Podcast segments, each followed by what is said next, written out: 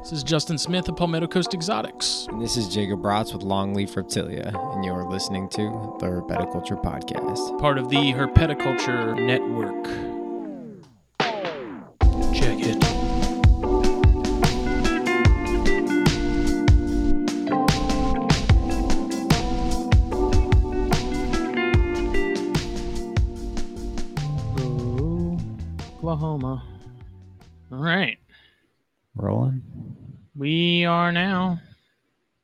Sweet. There we go. Welcome, everybody. This is episode 133 of the Herpeticulture Podcast, which is part of the Herpeticulture Network. I am Justin Smith of Palmetto Coast Exotics. And I am Jacob Bratz with Longleaf Reptilia. 133. I feel like we're going to be at 150 before we know it. Before we know it, it's coming up. Um, very excited this week. This is you know someone we wanted to have on for for a hot minute, and uh, finally made it happen. Yep. Kudos to the Bratz for, Yep. for making it making it so. Yep, I was chatting, chatting Uh, old Christian up. Yeah, not we're uh, ago. yeah we're joined by Christian Elmer How you doing? of uh, CE Reptiles. Pretty good, good man. man. Good. It's finally starting to cool off. I think we're nearing the end of the brutal southern summer, and I can't freaking wait. Yeah. yeah, it's uh, you know about to start moving here big in the- so- up here in the northwest, it's uh, generally cooler, but it's been a hell of a summer, so I'm looking forward to the fall. Shorter days are nice.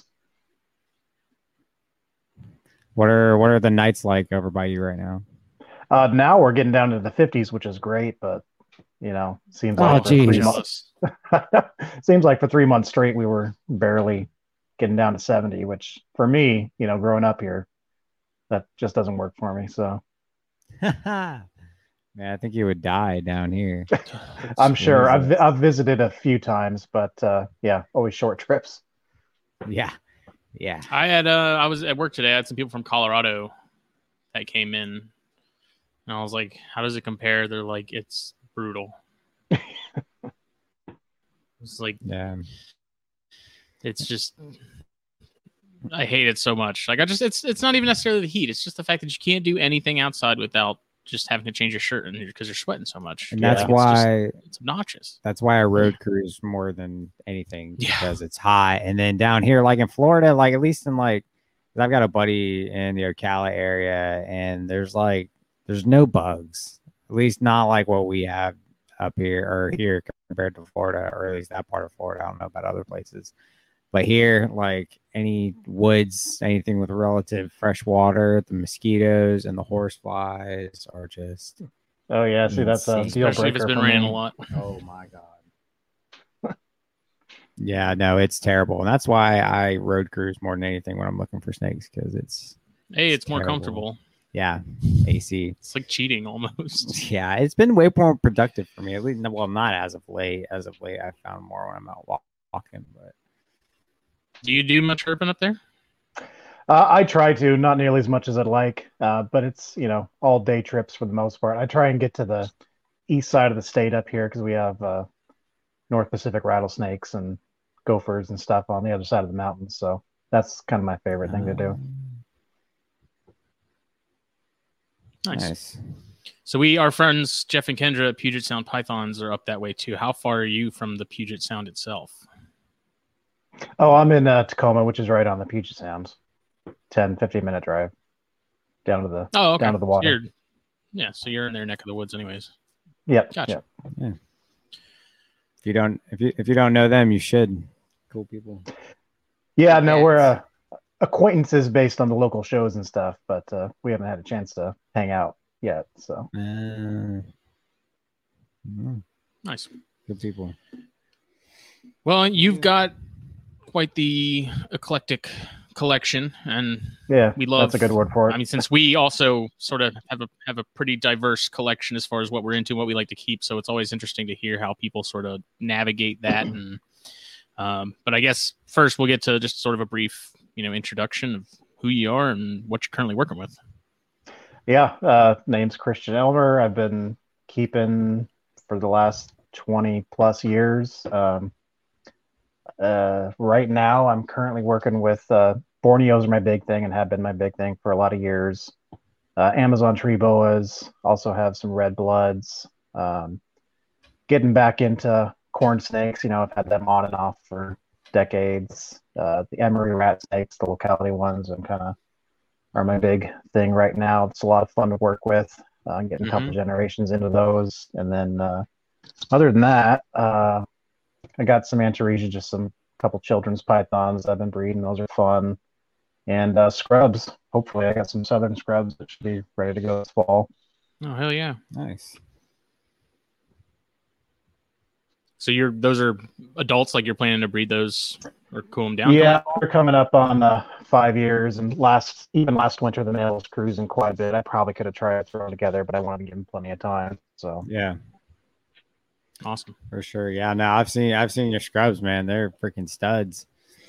yeah, hopefully, uh, hopefully this is it. I had kind of heartbreak several years back in uh, 2018. I had another pair that I raised for five years, and you know, same thing. The previous year, the male's cruising, so finally, winter of 2018, I threw them together. They bred.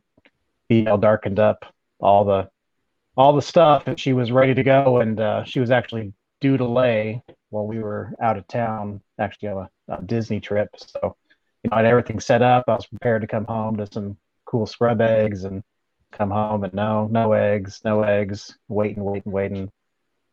Uh, finally decided to palpate a few out, and uh, you know, thought maybe she passed the rest of her arm. She ended up passing away. So Uh, being Mm. so close to what is kind of a, a big dream species and something I've had on and off for again 15 20 years was a, a big bummer. So I wasn't sure I was going to try again but sure enough a few months later David Means had some uh, uh, some hatchlings available. So picked them up and started all over again. So hopefully this Nice. is uh, hopefully this is the year but you know never count on anything. Yeah, man, that's sweet. well, that'll just mean whenever you do get eggs, it'll it'll be even sweeter. yeah. Yeah exactly. Exactly. What was availability like when you first got into those? Uh, it's it's weird because so back when I was in high school, I had just started kind of keeping, gone to my first reptile show and had a handful of snakes. Uh, I don't know if you guys know Yasser Mustafa. Mhm. Yeah, so he I don't know him, but know of him. Yeah, yeah, yeah. So he uh, used to be huge in the scrubs, and he was located in Tacoma, and he had just kind of we were on some of the same forums or whatever, and messaged me at one point and was just like, "Hey, if you ever want to, you know, meet up, talk, whatever." And so, like six months later, I ended up reaching back out to him, say, "Hey, you know, if you ever need someone to clean some snakes or bins or or whatever, I'll come do it. If I, you know, come see what you're do- working with." And he took me up on it, and it turns out he lived like two and a half blocks from Wow. the house I grew up in, which is crazy. No and uh, he, he didn't keep his snakes there, but uh, yeah, pretty quickly, um, you know, he uh, became friends, and he'd come pick me up once every week or two. We head out to where he was keeping his snakes at, and and so at the time he had everything. He had Halmaheras, Malukans, Southerns, Barnecks, all this stuff, and uh, you know, in addition to carpets and hognose and all the you know cool stuff like that. So I got Mhm. introduced to a lot of scrubs early on, which was uh, pretty neat. I mean, not a lot of people get to have that experience and that breadth and stuff. So as years went on and he was breeding stuff, I was able to get some from him. My first one was a was a, a trade basically. I made him a cage. He gave me a, a southern, and then pretty quickly I picked up another female after that. Raised those ones up. I never bred them. They were just pets. And then when you know I got married pretty early and we moved out into the small apartment, unfortunately I had to let him go. But I you know sold them to another mutual friend. So that was that was fine. So I didn't have them for a few years after that, and then it was you know like I said maybe ten years ago I decided to get back into them. But uh, nice. yeah, that's kind of my journey with them. That's awesome, man. Yeah, they're definitely they're definitely a an interesting species. That's that's for sure. I've I've I've semi enjoyed keeping my guy. He's Yeah. he's definitely he's definitely a handful. Give it give him that. Yeah, how, how are yours temperament wise? Are they are they pretty so good? the the first ones I had uh, way back in the day, they were both totally mellow. Of course, these were captive bred babies, so you know they have a much better chance. The pair that I had a few years back, Uh, the female was totally chill, which hurt that much more to to lose her. The male was insane, and now this pair, the female's insane, the male's real chill. So That's- you know, you never know. But uh, Yeah. if you do it right, you don't really need to put your hands on them too much. So Yeah. Yeah, no, I just I, I I'm thinking about uh, you know my boy when he gets that big. How big's your adult male? uh, he's he's probably he actually was stretched out the other day. He was a little longer than I thought. He's probably a, a real thin eight feet, and she's maybe just a, a touch bigger than that, or maybe a little heavier. Yeah. I think they're just like oversized Amazons.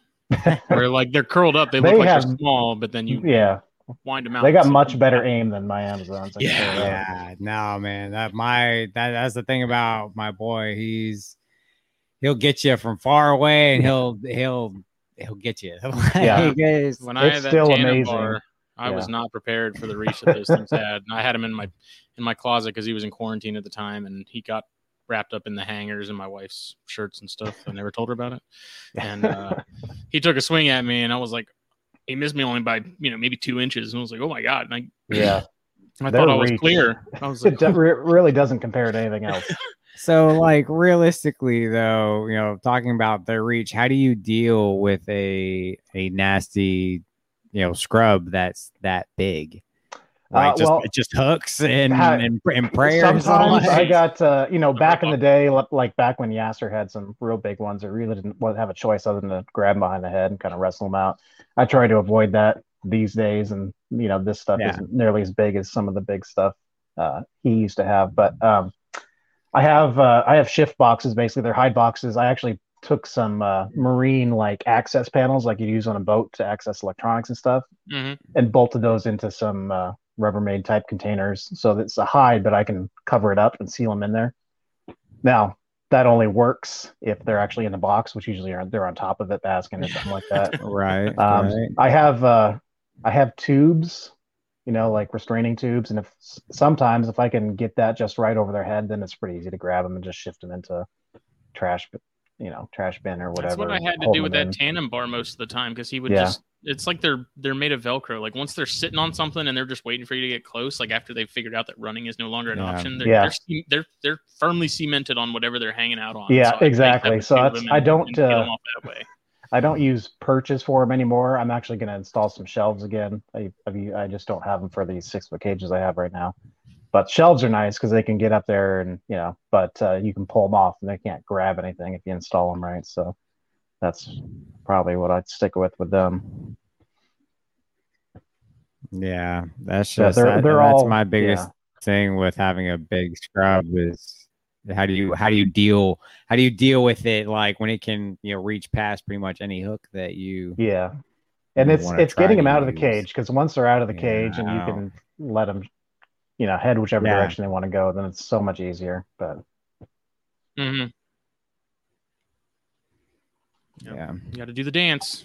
oh Yep. yeah it's a dance all right shit my guy's only he's probably four foot four and a half foot you're right though they never seem that big and then he stretches out and I'm like holy Yeah. like he's Same with I mean I get that with the chondros sometimes. Like I pull out some of those Well, younger ones and yeah. I'm like, how did this happen tub? Like yeah you need to go in something bigger. Yeah, then but that's because they're bigger, and I'm always like, coiled. Yeah. You know what I mean? Like they almost look uncomfortable when they're stretched out.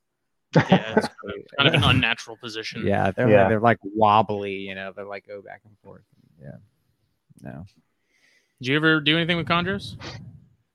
I've had a few as pets over the years, but I've never tried to pair them up or anything like that. I don't have any right now. I just figured you being a, a Corallus guy. It's, uh, I feel Yeah, like those no, go it's, hand uh, in hand. He just doesn't Yeah, like no, I dealing like with 'em- dead snakes. Yeah, I like him. Uh, I like him as a good uh, display snake, but uh, yeah, I don't know. Now that I I used to have some that were crosses and stuff, but uh, if I were to ever try and get them and breed them, I'd want to get some nice locality, like uh, Manokwari or something like Oh, that. yeah. But just no no space for them right now. So your main focus is the short tails.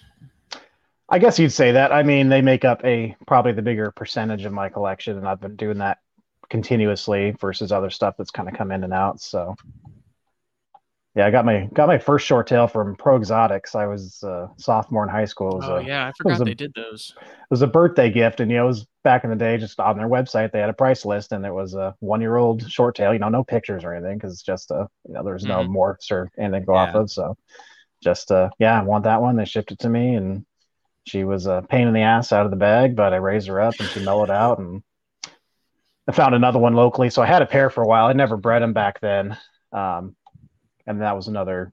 You know, as I moved out after high school and stuff, I got rid of those. But uh, within a few years, I found um, Keith Brady, who was a local guy that used to do a lot of short tail pythons and like did the latte stuff and and all that. He, uh, I got a pair off him at one of the last shows he did up here back in like 06. and since then I've been pretty much keeping them and breeding them continuously after I raise those ones up. So got some uh, got some cool stuff from that line, that fade slash latte line, and then uh, got some other adults ultra bright stuff from buddy Ryan Young, who was when he was getting rid of his stuff. I got a lot kind of on breeding loan from him, so kind of built Nice. what I have around that. Mm-hmm. Sweet. So are those? I'm I'm fairly clueless. I can look at those and know that it's either a blood or a short tail, but to tell you which one's which, I'm really bad at. Jake is probably more versed in that than I am. But I, I know. a are short bit. tails were like the 007 stuff? No, is that- is that- 007s That's- are yeah. bloods. Oh, Those Okay. yeah, are those are the red bloods. Yeah. a lot of the like the a lot of because like tell me if I'm wrong, Christian, but most are all Borneo like true Borneo morphs, quote unquote, are all not um they're polygenic, correct? Essentially, yeah. Essentially, it's, like there's uh, not that you don't have like the incomplete dominant and recessive. No, and if you, traits. if you jump onto like the you know the blood pythons they have a facebook group and everything there's a bunch of documents and articles written by you know some of the top guys trying to explain what's going on with all these different lines the only thing i can tell you if you have a couple cool looking borneos you pair them up you're gonna get some real cool looking babies and even if you pair a couple normal borneos you're gonna get some real cool looking babies most likely so yeah, yeah that's that's kind of yeah. how i deal with them just pick what i like and see what comes out i like the variety Yeah. as you can tell by the the different species i keep but i also like the variety in a single clutch of animals and the borneos definitely give that so Yeah, yeah, absolutely. I, I've you've you've made me want you know just Born, Borneos, just one pair. I tried Bloods. Bloods really weren't for me, but I feel like Borneos are like the IJs in the carpet world. You know what Yeah. I mean? Like a little, little smaller, brown. You know what I mean? a little Just one pair. underappreciated of course Yeah, you know yeah. from my perspective you know yeah. No, I think they're awesome. Yeah, I see you deal with a lot of the a lot of stripes, don't you? Isn't yeah that yeah a lot of my founding animals were like vpi stripe lines so keep that Yeah. going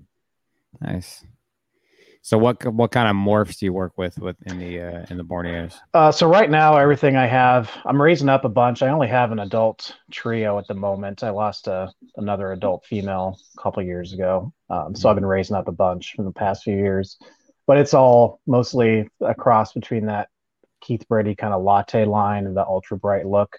So all sort of grades within there, and then uh, various levels of striping, and then um, my breeder male at the moment, he's got a lot of orange, super light orange head, and uh, I'm probably going to keep back some of the babies this year because I've done a real terrible job of picking holdbacks the past few years. I just haven't kept enough, you know. So it's like, oh, do I really need to do this? But I think I'm dedicated this year to keeping back some animals for at least a few years and yeah. really expanding the looks I'm able to produce with that because there's some great orange head stuff and, and other things going on.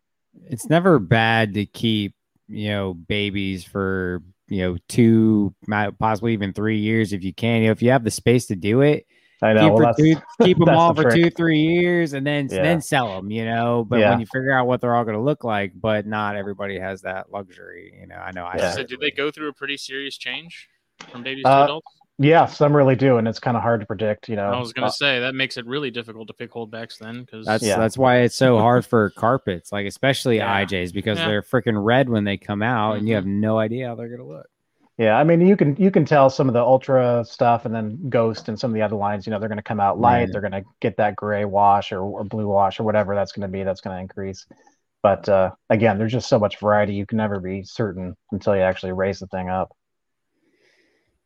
Very nice. The most exposure I had to um, Borneos was when I was at Matt Minatola's house for at Carpet Fest. Oh yeah, Yeah, he's got he's that got guy's just insane.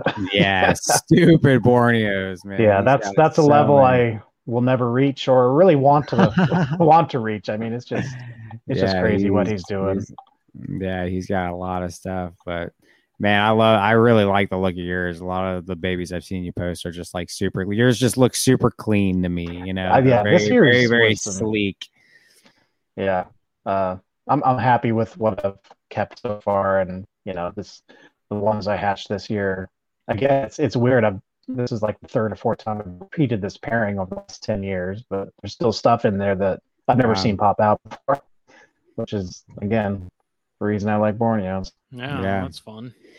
Yeah, it's always like I don't know. I plan on doing some repeat pairings. Like you know, this year with carpets, you know, I had a pair that produced some absolutely killer babies. You know, two seasons ago. Yeah, I might pair those up again just to see what else could come out because there's you keep yeah, I keep doing those pairings that throw semi interesting stuff to see like what they could really throw. You know, it's Right. just pair them one time and call it a day because you didn't get exactly what you wanted.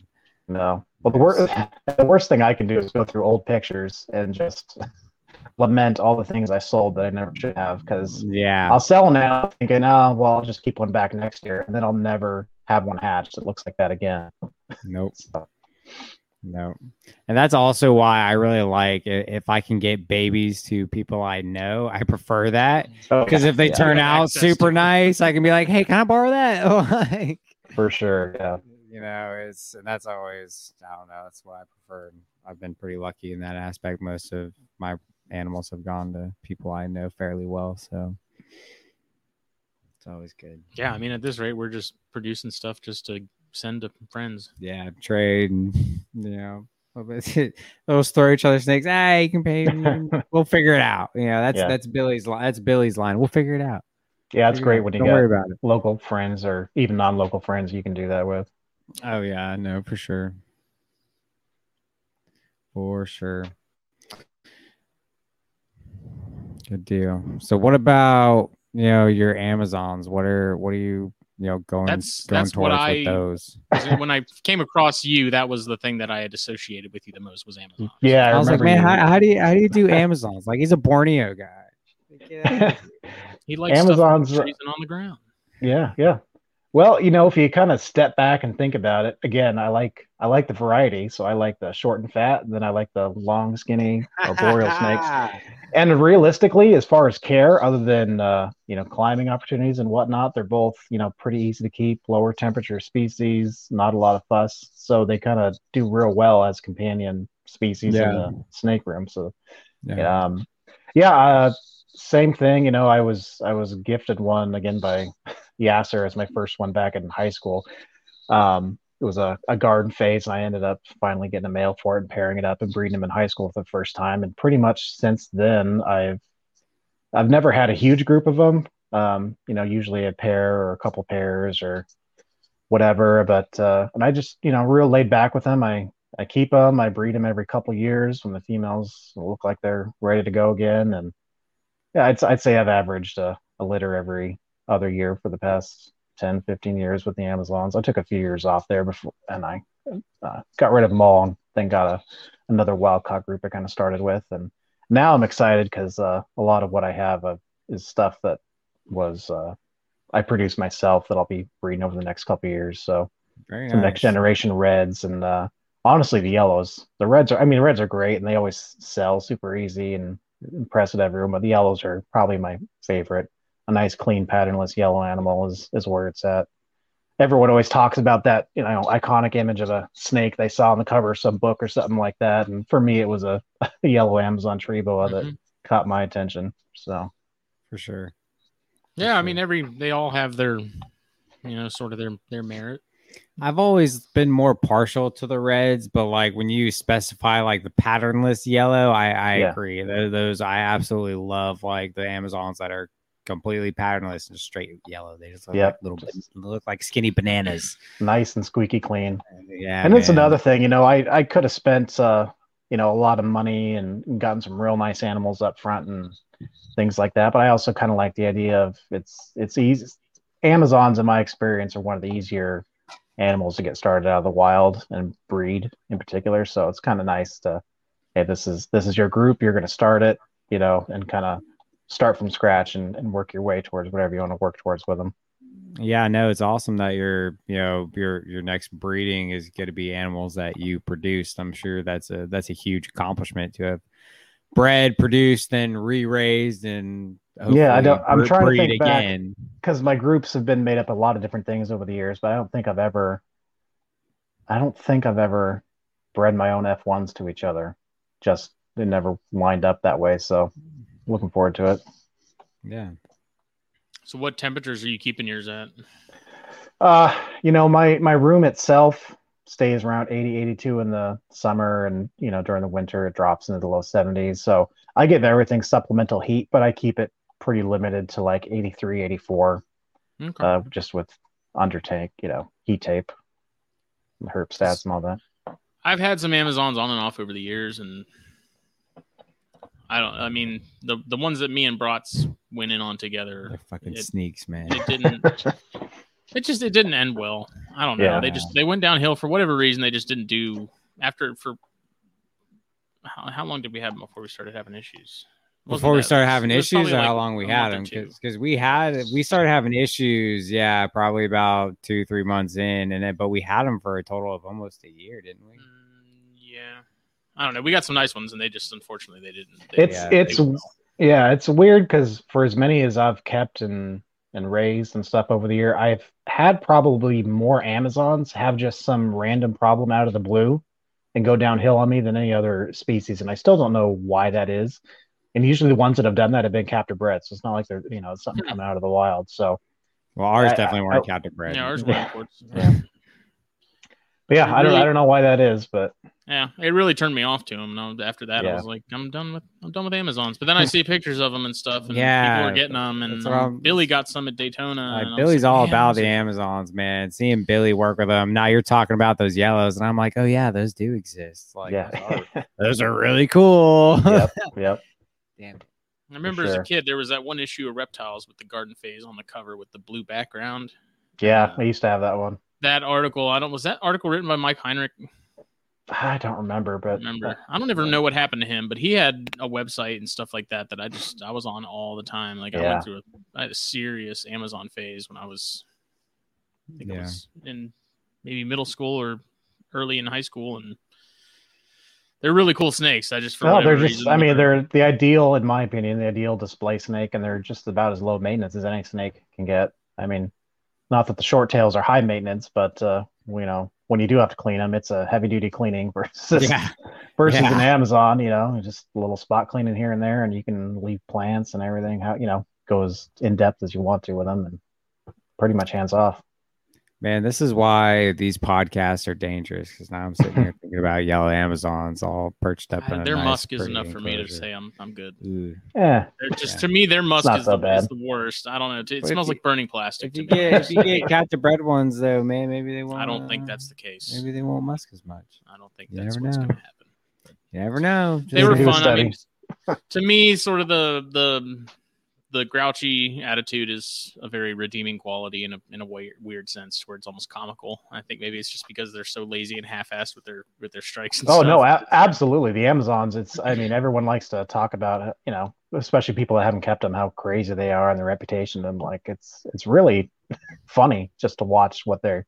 They think about it for you know good ten counts, and then they have the laziest, slowest strike I've ever seen out of any animal. Dude, know. I had I had one. I know I've talked about it before, but this thing, man, I just like it was sitting in its tub and it just like came came out. It was coming right up to me, and I just like kind of put my hand out, Oh, hoping yeah, it would just like had. kind of get up on my hand and roll around or go around, whatever. This thing came right up to my hand, put its nose like on my palm, and just like looked at it for a second. and Just went, bam! It's just like bit the bit the palm of my hand, like open Yeah. mouth. I was like, what the hell? Like that's not This that's was not cool, after I man. told him that's probably what's going to happen. nah, that's not what you said. The thing I was, was not. there. I I- saw it. I took I the think lid was off, and I not- was like, "Yeah, this one likes to like this one's chill up until you get really close to it." I Said think I didn't those see. That's the lines. thing. I didn't get close And to it. you- It got close to me. That's why I thought it was out, okay. Of course, it came right out and and gave you a love tap. Yeah. I was Yeah, no, pissed. I- I've been lucky. Everything, all the Amazons I've produced these last several years, have, with you know, no intention on my part, have just turned out to be totally handleable, which is cool. It's not something I ever thought I would end up with. Was a, Mhm. an Amazon I could just pull out and you know chill with. But uh, it's, I'm, I'm real happy with the group I have. I might. I might could mess with some chill Amazons, man. I don't know. I'm not I've like lie. I've I've I might had could. some that were Some worse yellows. than others. I've had some that were really bad, and I've had some that were like they took a they kind of had a limit, and then once they were at it, then it was like okay, dude. But yeah, I had the one the so the that was like I think I got my first Amazon. It was like 2007, Oh wow. maybe. You were just a wee lad. and I got it at a show uh, because it was in Charleston. And that one was actually it was an adult garden phase, and that one was surprisingly chill. Like I could handle that one, and I think I only got bit once, and it completely surprised me because it was after I had handled it numerous times, and it was cool, and it just randomly just latched onto my hand. um, and I don't know. For a while, I was like, maybe this thing's sick.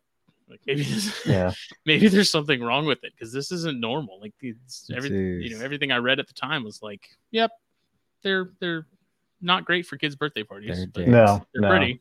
You know, no, and, and the ones I handle, of course, I'd never hand off to anybody else. But I, yeah. I'm 100% confident in me being able to deal with them with no issues. So, I also Cool. find it cool that Kathy Love had her sort of stint with them too. oh yeah, You yeah, know, for sure. That was really. I think a lot of people kind of forget that. You know, she's obviously known for the corns and stuff like that. But Mhm. she had a pretty serious Amazon uh, collection at one point. Yeah, she really did. I uh, I was talking to her way I don't know ten. It was a while ago. It was probably 18 years ago. I did a little like T-shirt design for them. A, a few little like graphic design things. I used to kind of do a little bit of artwork and stuff. So traded a few corn snakes with them back in the days. But yeah, she was on the Amazon forums and stuff like that. She had some real neat stuff. Nice. You ever do anything with with uh, emeralds? I have really been thinking about it lately.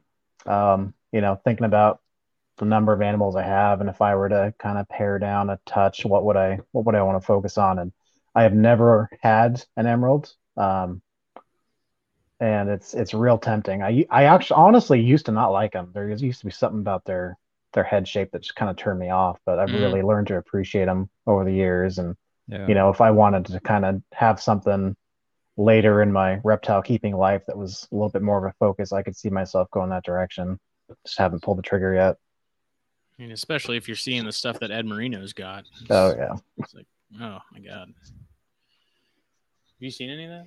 I think I know which one's you're Super white, about. like frosted looking backs. yeah, they like Ugh. really dark red. I think eh, Are you talking about the babies or adults. Adults. Oh, the okay, adults have mind. like serious, like literally it looks like a snow cap, just the entire length of the body. Yeah, It's pretty sweet. yeah. No, Amazons are, or yeah, emeralds. But with They're your sick. with your Amazons, as far as pairings and stuff go, so you have, you know, the reds. You still get garden phase stuff out of those.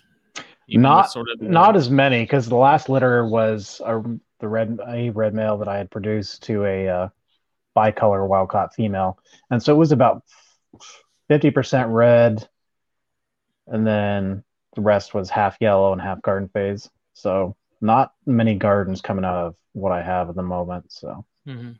which you know I love gardens too. They're all great. I like, as I said, I like the variety. So I like the dark gardens. It's those sort of chocolate yoo-hoo brown Yeah. that don't do much for me. And I've There's seen some- some pictures of some that are like olive green or like a mint green almost. I don't know if those are uh, Photoshop. there there's some that are almost kind of a lavender looking Mhm. garden when they when they grow up. But uh, and those are cool. You know, if I came across some of those at a show, I'd probably pick them up just to just to fill out the collection a bit. But What's your take Yeah, at on the whole moment, it's just- thing? yeah, what's that? What's your take on the whole Halloween thing? Oh, they're honestly, if I had to rank them, they're probably my least favorite. They're just a little monochrome looking to me, and yeah, I still think they're cool animals, but Yeah, just don't do it for you. Yeah, I I don't just- know. I don't yeah, know. Personal seems- preference. Yeah, it seems sort of like a marketing thing more than anything else. I mean, unless there's something I don't know, I always assume that they were just brighter, higher orange babies that just turned into sort of your run of the mill garden phase by the time they were adults. Yeah, pretty much. I mean, you can usually count on them being, you know, if you like that black and white monochrome look as an adult, then then go for it. I, if I'm picking a garden phase, I prefer the ones that are more kind of light gray, lavendery kind of looking. But Mhm. you know, hey, they're all cool. Yeah, that is one thing about Amazons. They they are really just neat snakes. They're also really cute as babies. I don't know what it is about them, but they're, they're just like, man. the Yeah, eyes, yeah, like, they're, giant just- they're freaking adorable. They're huge eyes and massive heads too. Yeah, they're just a pain in the ass to start. That's the only thing. That's the only ding I'll give them is uh, starting off babies, especially when you're working. You know, if you're working with an Amazon line that you're um, F3s or F4s, you're probably gonna have a lot easier time feeding them than working with wildcat parents, Mhm. which is pretty much what I've done exclusively over the years. So maybe if I start line breeding a little bit more, I'll have a little bit of an easier time. But and it, you know, it varies though, litter to litter. Sometimes they have a lot of luck right up front, and some of them just make it work all the way to the end. Is there any relation in that to parents being imported or one parent being imported, or is it pretty much? Uh, not again, not that I've noticed so far, but I'm hoping, know, once I get some F2s, maybe those will show a little bit, uh, a little bit more proclivity to go straight to rodents. What about uh, annulateds?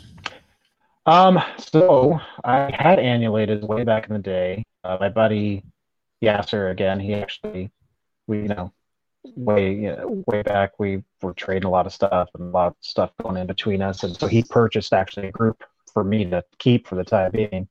And they were real cool. That now those were some chill Corallus. They were super mellow. Uh, but actually ended up something with that group. They started having some sort of regurgitation syndrome Mm, they all started puking at different times and i was i mean i kept it going for as long as i could i was doing stuff like skinning mice just to to make it an easier digestion process and that worked Casey that worked for Cannon was trying that with his. He has Yeah. some some northern emeralds, and But, he was yeah, trying that with his. unfortunately they all ended up going downhill which is you know a That real sucks. bummer but uh yeah then you live and learn i don't know what i learned out of that situation other than it was disappointing but you know i could uh, i could see myself going for him again someday but you know you're a little gun shy once you've had an experience like that so Yeah, Mhm. no, for sure. That's that's always bad. Like when your first experience with you know an animal like that just goes completely south. It just kind of turns you off to them. It's kind of how like our Amazon, yeah, our Amazon trip Yeah, was. You yeah. know, just kind of.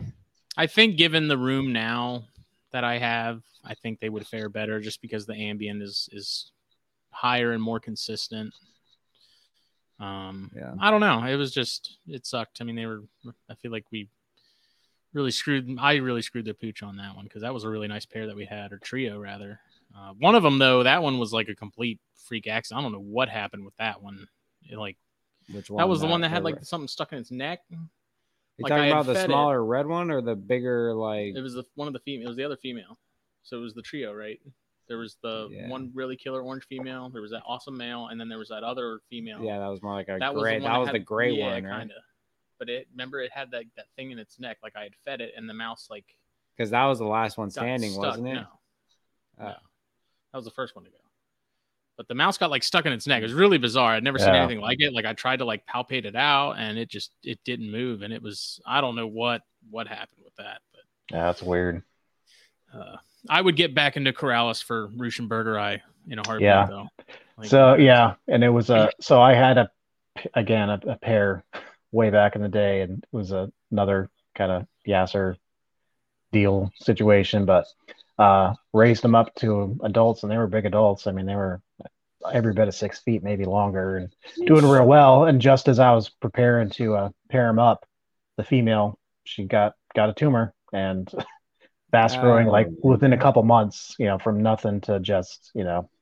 So there was there was no saving her so ended up we ended up selling the male but uh you know that one's a little easier to swallow because i can understand you know cancer or tumor yeah, whatever you couldn't things really like that happen about it. yeah versus the annulateds there's always a question of what what was going on there Mhm. and could could we have done something different uh, you know so but yeah, the Rishis are real cool. Those are, Yeah. Yeah. you know, Yeah, I, I wouldn't mind going for those again someday, but again, right now, just not a priority. I'm I'm happy with the Amazons. I'm really like if I was gonna get them, I'd definitely aim for like the really high black. I think it's the Costa Ricans that have a lot more black to them. I think so. I'm not I'm not the expert of Yeah, those. I don't. I don't know, but just I mean, look at that dude. Yeah, I think he's pretty freaking Like those wicked. really dark, high black Rushis. It almost got so like badass. a cottonmouth look to it, like the other the other one that was darker. Yeah. Nipper has some that are killer. They're exactly like the ones that I like. He teases me with them periodically, Yeah, those are pretty cool. but I don't know. I mean, Ian Bassell at S and J, he had some, and and I think he was. They were a nightmare for him. They were babies, and he was getting them going. I don't even know what happened if he ended up having success with them or what, but he just. I remember asking him about him. He's like, they're they're. I can't get him to eat anything. Like he's he, he had Oh, tried really? a bunch of stuff and nothing was happening. So I just, Yeah, if, if I remember right, the ones I had were subadults when I got them, and I, you know, raised them for a couple of years, and they were solid. I mean, they did outstanding. They were never, never an issue. Like, it was Mhm. just freak thing that happened. Kind of took that project down. So, I think they're the Alterna of the Corallus world. Getting them started is a real bitch, but once they're going, man, it's Yeah. uh, it's all downhill from there. yeah. But, uh, Let's talk uh, with the new with the new podcast out and about. Yeah. Let's uh, let's talk corn snakes, man. What kind of Oh, what sure. kind of corn snakes are you working with? I got back into them a few years ago. Right now, I got uh, uh, lavender stripe, ghost motley. I've got a pair of uh, ghost sunkissed, which I'm excited. Those should be ready to breed next year. I've seen some pictures of some amazing adults, and um, you know the ones I'm raising up there, kind of middle of the range color wise. But I'm hoping, depending on what I hatch, there'll be some standouts in there. I can kind of go down that road because those are real cool. I really like anything with the kind of a ghost lavender. And then when you throw in a stripe or a motley to it, and it just lightens and smooths it out. But that's kind of where my interests lie and have for a long time with corn snakes. I I found out recently from Chris Painshab that when you combine Motley and Tessera, it makes this absolutely insane stripe. Oh, really? I haven't seen those. I don't think. No, if you if you do a Tessera and a Motley together, you get just like it's it's almost like a I think it's more like a tri it's stripe like a almost super deal. stripe. Yeah, Oh. thing. Like Really? a Tessera Tessera on steroids, which blows my mind because Motley's more of that like circular pattern, but Yeah. when you mix it with Tessera, it makes just an incredible Huh. stripe. I might have to look into that because that Yeah, that no, sounds real Doc- interesting. it, talk to Chris Painchep about it, man. He'll show you some of the stuff he's produced. I just because I just got him got uh, an Anery and a Anery Tessera from him, Mhm. And they're all like I can make ghosts from. They're head for all kinds of stuff. I can make ghosts, um, you know, Tessera ghosts, you know, Molly Tessera ghosts. and- Yeah, one of the ones I got from him recently too. It's like het for four different things. yeah, dude. He, he's Yeah. How am I supposed to know what I'm what I'm popping out with this? He, he three told me he's like just send me pictures when you reproduce them and I'll tell you what you Yeah. have and I was like all right cool I can do No, that it's cool. even even this last year, I had some surprise hets in there, which is you know always nice. yeah Um, you know, honestly, I mean, I love corn snakes. They were one of the first snakes I ever had, and first snakes I ever bred, certainly. for sure uh, for sure But uh, yeah, you know, I, I will have them for a while, and then when things got to pare down, it's like, oh, the corn snakes are kind of first on the list to go because they're, on the one hand, easiest to get back into down the road, but I can never stay away from it for more than a few years.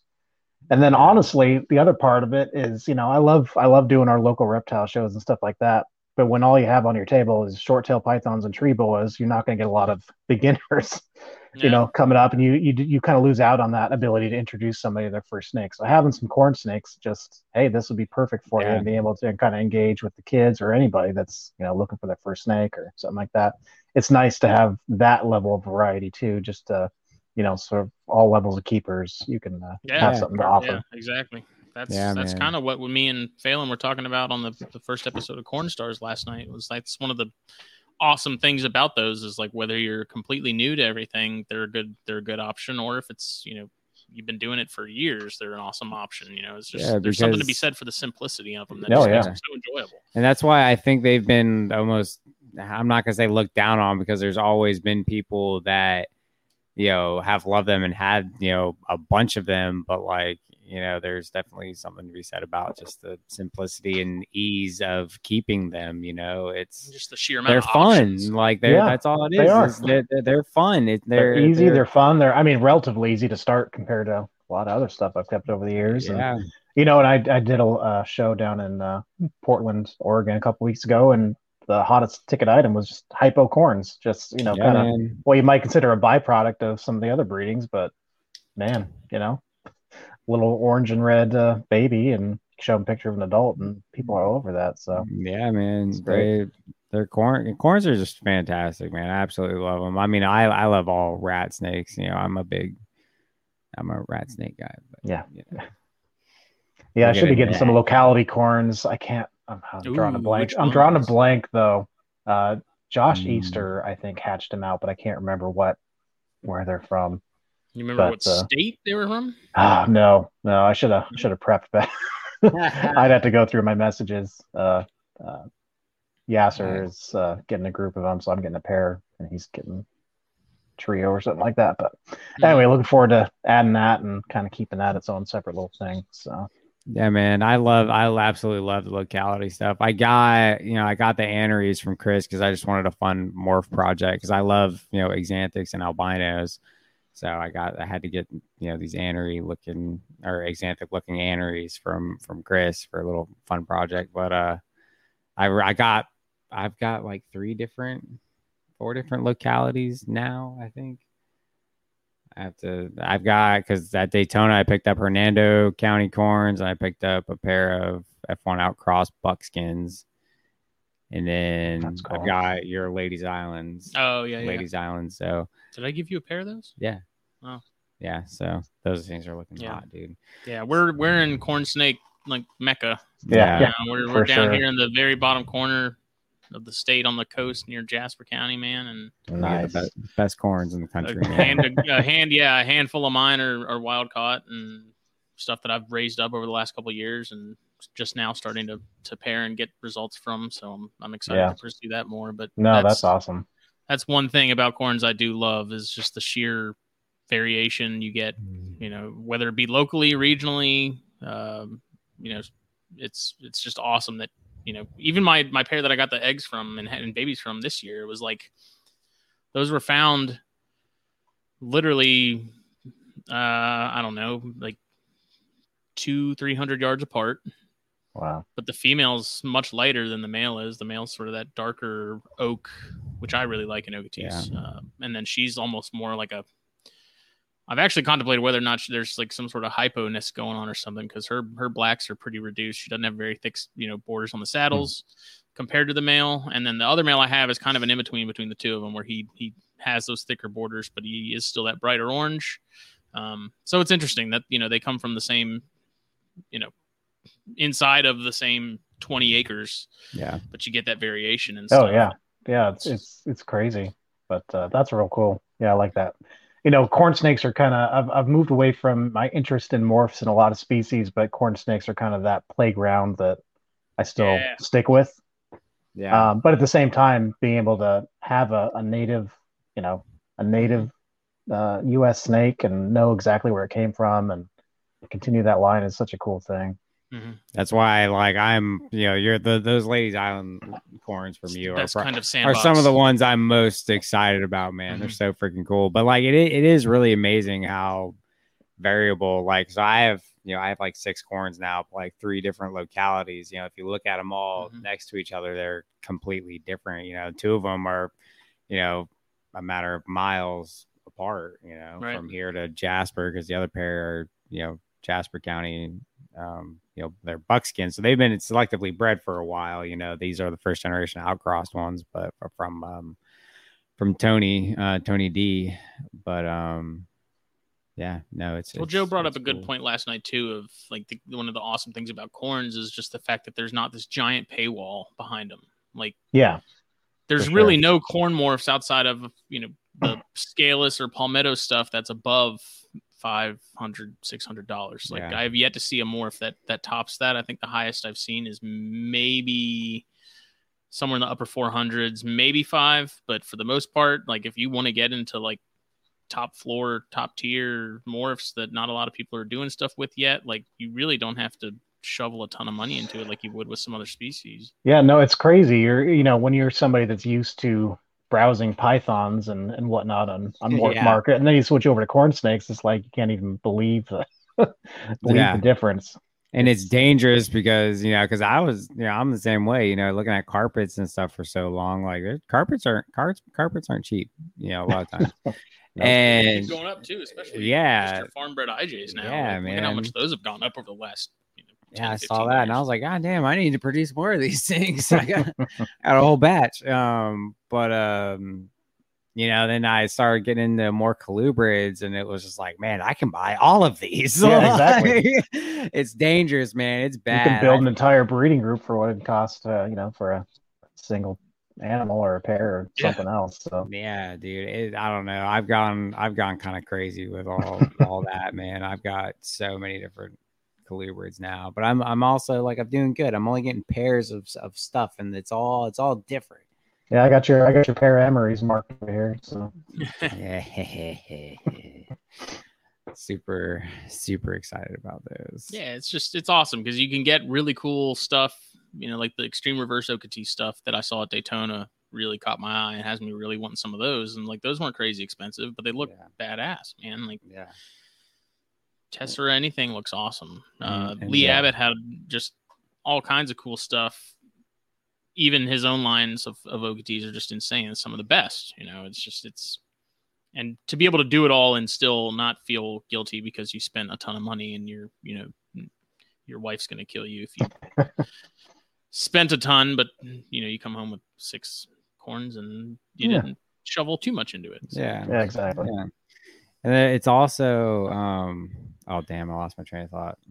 Derail. Yeah, that was that was rough. I don't know where I was going with that. But now, see, after going to Daytona, I saw some of the stuff. Oh, that I Abbott remember. had, and now it's like next year, you better be damn Yeah. certain I'm gonna have some extra money stashed Yeah. away because I saw the stuff he had, and I'm like, next year, I'm, I'm if he has those at his table, I'm without a doubt getting some. I'm getting Sherman. I can tell you, I'm getting Sherman OKT. So that's what I was going to say, though. I also think it's cool how like the the quality OKTs that are out there, you know, the Shermans, the Buckskins, you know, stuff like that. They those alone because of just the quality of and there's no morph, no nothing, but they still go for morph prices.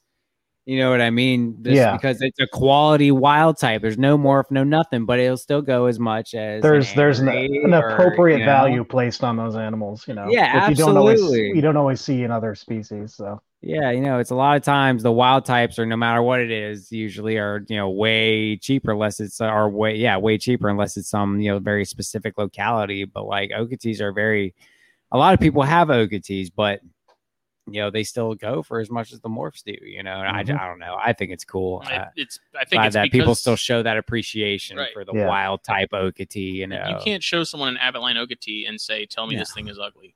no, Like, no one will be able to do that. no. I don't care who you are, man. Like good old fashioned American Okeetees, you know, the way the good Lord intended. Like those are that's that's a hard hard animal to be, and I'll still take a really good looking Okeetee over just about any morph. I will too, You man. I, I love the the Tawny stuff. I love the Tessera stuff, all that, you know. But give me a give me a good old fashioned Okeetee, man. And that's that's where it's at for me. I want to Yeah. get different Okeetees from like everybody. You know, I've got I've got the buckskins. Blend all the lines together. Well, no, I'm not gonna blend anything. I just want them all. You know, I got the Bucks. I got the Buckskins, and I want the I want Shermans, and then I want I want Abbots, and then you know, kind of keep them all around. You know, that'd be great. is All that what your lines, they're plan is with your locality stuff? Is to sort of tie it into the morph stuff? no, I don't think so. I think I'll uh, I'll keep it pretty pretty line bred. I like the idea of knowing where it's at. I mean, who knows down the road? We'll see how things I'm planning out. to do a little bit of both. I want to see Yeah. what that what that F1, you know, or straight from the tap, you know, blood will, will do with yeah, I mean, there's no harm in you know throwing your mail to a morph or Mhm. whatever, and you know mixing things up. But still, you still have that pure option on the other side. So And I talked to Doc Wyman about it, and I was like, "Is what I think is going to happen actually going to happen?" Which was, you know, having so much of that line bred and uh, like morph blood that's just chaos, you know, the genetically. If I put that back to like pure locality quote unquote ancestral corn blood. Is it going to do anything funky? And he's like, no, not really, but we'll see. A boy Yeah, can never dream. know. A boy can dream. But see, like I also see, I, I see stuff like so. Take your that uh the shell point Mhm. one. If you take that female, because you know I, it looks, it's got a very different look than your other stuff. I it think looks more like the Jasper County stuff that you. I think see. if you plug that into something like anery, I think that that animal That would, would get would bring out a lot of yellow. You know what I mean? Because Mhm. aneries already naturally have like a yellow hue Mhm. on the on the sides of them and stuff. I think if you plug something like that into an anery, I think you get much more of that yellow coming out. You know? and that's I mean that's the excitement of them. You know, the Yeah. sky's the limit. Yeah. Like you're only you're only limited by your imagination. And you know, and when you're talking about trying to drive your own line is something the generations turn around pretty quick with the corns too. So that's another advantage. Mhm. You're going to see uh, Absolutely. quick results a lot quicker than you're trying to do something with pythons or boas or whatever else. Mm. That's For that's sure. one of the reasons I love the Tessera stuff so much. Is like I don't have to wait two to three generations before you're seeing Tesseras. You know, it's like they're right there. It's Right. you're gonna get them you know, every time, and I, I like that. Oh, show. Do you have any thorn scrubs? No, no, I do No? not right now. But uh, I think I think Yasser does. He's been collecting a lot of locality colubrid stuff, and I can't even keep up with everything he's doing. But uh, Yeah. I'm pretty sure I've seen him post some pictures. So I'm sure in a few years there'll be some I'll have access to. No. Yeah, man. But you do have the emoryi. Yes, yeah. Those, So those are- very, very, very nice. those are cool. Those kind of fell into my lap. I was uh, doing a doing a show, and so was Ryan Young was there, and he just came up and said, "Hey, he'd been down in Texas with uh, Casey Lazick." and was like, "Hey, you want some memories?" Like, "Sure, take a pair of memories, and uh, you know, he knew exactly. We collected them like 25 Mhm. miles west of uh, Sanderson, so I knew exactly where they came from. So, yeah, that's kind of how that started, and I raised them up and kept up a pair from their first breeding. So this year I was able to I bred the F1s back to the wild caught parents, crossbred them, and so ended up with a couple clutches and some cool looks out of them. The original wild caught male, I would, you know, I would call him like the oak OKT version of a of an Emory. He's got real thick black bands, real Mhm. dark, and then the females, she's kind of this weird hypo washed out look. So uh, I- that's yeah. the Yeah, is that one the one I showed me that yeah was like a I, I greenish tint screenshotted almost? the one Yeah. that I because I sent it to him too. I was like, "Do you have any from this female specifically?" like, you know, like because I don't know what it was, man. Because like I've not, I'll like full disclosure, I've never been a big like Emory guy. Like I don't know, like they had just they've never caught me like the yellows and the grays did. But seeing that one that you Yeah. have, I was like, that's I don't know what it was, but it was like just that faded look. It was just so neat to me. And I was like, that could like be very selectively bred, and I want to be a part of whatever that is. yeah, I, I'm gonna you know? keep back several this year myself. Yeah, and I all. I didn't keep any last year, but I sold my entire. I just produced one clutch, but I sold my entire clutch to my buddy Yasser. I think he kept. Uh, I think he's still raising them, except for maybe he sold off a pair or something. Yeah. So How he's, big he's was doing the all. clutch? Oh, I was getting 12 eggs out of that Okay. wild caught female. So real big eggs, you know, compared to a corn snake, they're huge. Mhm. Babies come out like tanks. So, so yeah, so he's Yeah. he's doing all the work of raising up all the different looks and stuff. So hopefully I'll get a chance to pop over to his place at some point and see how Yeah. those are turning out and maybe inform some of my own decisions on holdbacks and whatnot over here. But yeah, man. yeah, she's she's real unique, and but I also like the male. I like that dark, you know, like Yeah, dark borders yeah, and for stuff. sure. So I'm kind of keeping some to hopefully go that direction too. I like how those specifically, like I, I feel like a lot of the Emorys have more like a brown look. Yours have more of like a greenish gray. Yeah, they No definitely color, do. They don't really have that chocolate or anything like that. Yeah, I haven't really I seen any of that come out. So I, I think that that's also something that really pulled me to them. But then seeing those kind of gave me a new appreciation for Emorys. Now I'm like, now I gotta, gotta have them all. yeah, I gotta have all the types. yeah. of I never, uh, never really would have given them a second thought. Like I said, it just kind of opportunity Yeah. popped up, and hey, there's some, here's some. I know exactly where they came from, and Yeah. this is cool, and I kind of want to just stick with this. So I also like having like different types of stuff from the same area. So like I have I have a pair of fork line Pituophis, and those are actually from uh, Brewster, I believe. Oh. Brewster, Brewster County, County. Yep. Brewster County, uh, Texas. And so when I saw those those Emorys Yeah. that you have are from that same county, I was like, that's, That's cool. cool. Yeah, that's yeah, real that's cool. why that's why I got the Hernando County corns because I have a Hernando County yellow rat that I'm going to be getting a mate for at some point. set. But it's like I don't know, it was cool. Now I'm looking at possibly wanting Hernando County Kings in the future because you know just to stay with the, the theme, you know, That's and pretty cool. You can so set up I a don't know. wall just uh, based on one county. yeah, you know, my Florida like, wall. This don't- is Yeah. my Texas wall. Exactly. You know, I don't know. I thought it was kind of neat. So that was another thing that made me want those. Yeah. Um, but I don't know, man. They're just they're super freaking neat, and I don't know. I'm I love rat snakes so much. I've gone berserk. There's an with some of odd thing with the locality stuff that to me is almost like when you find an old penny from like the 40s or 50s. Yeah, that's a good. Where you to- wonder Yeah. how it got from there to your pocket, how it's who's carried that thing over history, like how much stuff that penny has seen. And you think about that just with the the locality stuff of like how long have these been on this island, you know, that I live Yeah. on? Yeah. You know, how's sure. that gene pool been, you know, the ebb and flow of that over the years? Like what does what occurred that has gotten them to look the way they look now and I mean, you'll never know, but it's it's just fun to think about. And there's something about that that's a big draw for me. you Yeah. know, Yeah, the locality stuff absolutely. especially. So Yeah, and that's why I don't know. There's a mystery to it. There's and there's just there's an appreciation for it, just like you know, like you said, Christian, knowing exactly where they came mhm, from. there's Like no so- questions. Some of my Yeah. favorites right now are my Spartanburg uh, black rats, man, and they are just oh, they're so they're so neat. And I don't know, I, I you know black. I love yellows and grays the most, but I wanted one pair of black rats, and like Spartanburgs really did it for me. And I don't know, having that specific, knowing exactly you know what county these animals came from, plus you know South Carolina. It's, Yeah. it's Not that snakes no borders, but That's real cool. I've always wanted to get some black rats. Never uh, pulled the trigger, but I think if I were to do it these days, I'd I'd go for something locality. I'd you know. Yeah.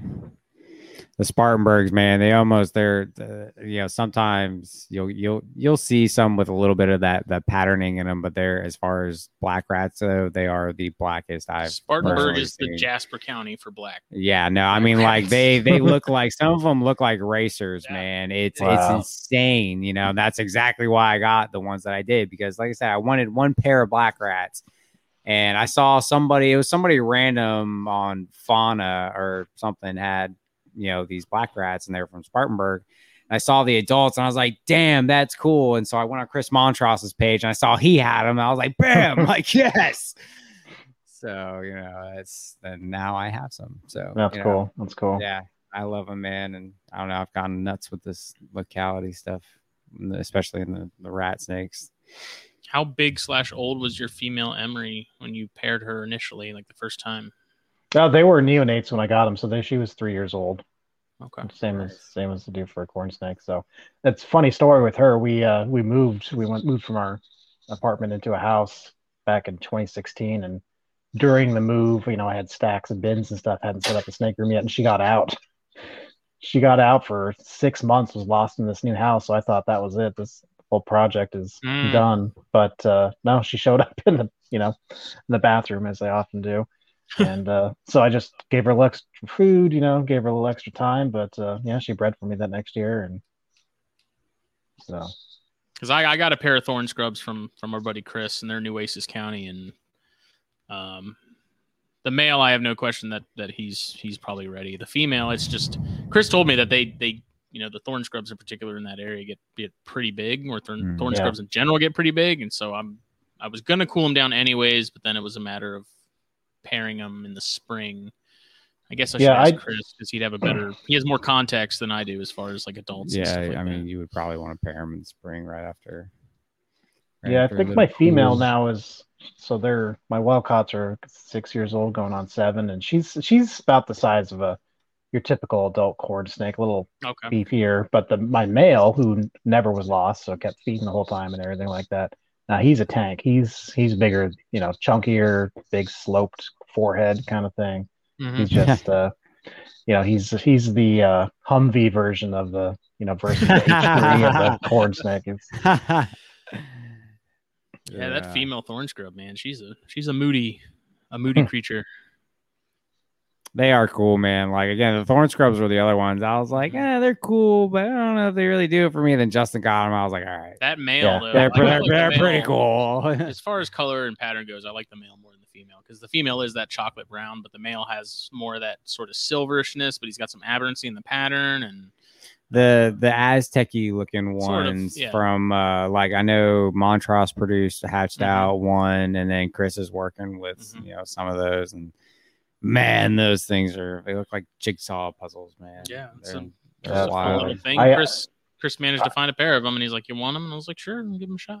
Try them out." yeah, one uh, I did have one of the emorys dead in the egg, and it had a, a total Aztec kind of zigzag pattern all the Mhm. way down. I was real bummed. Uh, who knows? You know, that was incubation or whatever, but none of the others had it. So I would have liked to have uh, kept that back, see if I could breed that. But who knows? Maybe Yeah, it'll pop up again. know- never know, man. That could be a you know recessive trait floating around. in I there, think. and- See, that's the thing is, I was talking to Chris about that in particular, Chris Painchab, and he had mentioned that Montross had, with the clutch that I guess he hatched out fairly recently, he had an aberrant male to a normal female, and he had babies that came out with the aberrancy. So it sounds like it's it's pretty inherent, like it's it's pretty contagious as far as Mhm. inheritability. But uh, I don't know. I guess we'll we'll find out with Yeah. this stuff with mine come come spring, but we'll see. So. Yeah. I'm just enamored with anything from Texas at this point. just having gone out there, man, and seen the landscape and, and whatnot, it's just Yeah, I I got to make a trip down there at some point, and I've never, other than stopping, you know, through the airport, I've never done anything down in Texas. So that's definitely on my list. you It's need not- Bairds, man. If you got the Emory, I do, I do actually. I've uh, every time I see a picture of those, those are just insane. I've loved those. Another one I've loved for years. Just never quite pulled the trigger on, but uh, I think I definitely find some space for some for some Bairds. Yeah. Everyone needs Bairds. I'm way more like I want a small I want small numbers of some of the like the Texas stuff, but I'm still I'm way more into the the southeastern Yeah, rat rats and you know things of the things of the sort, man. I don't know. I don't know what it is.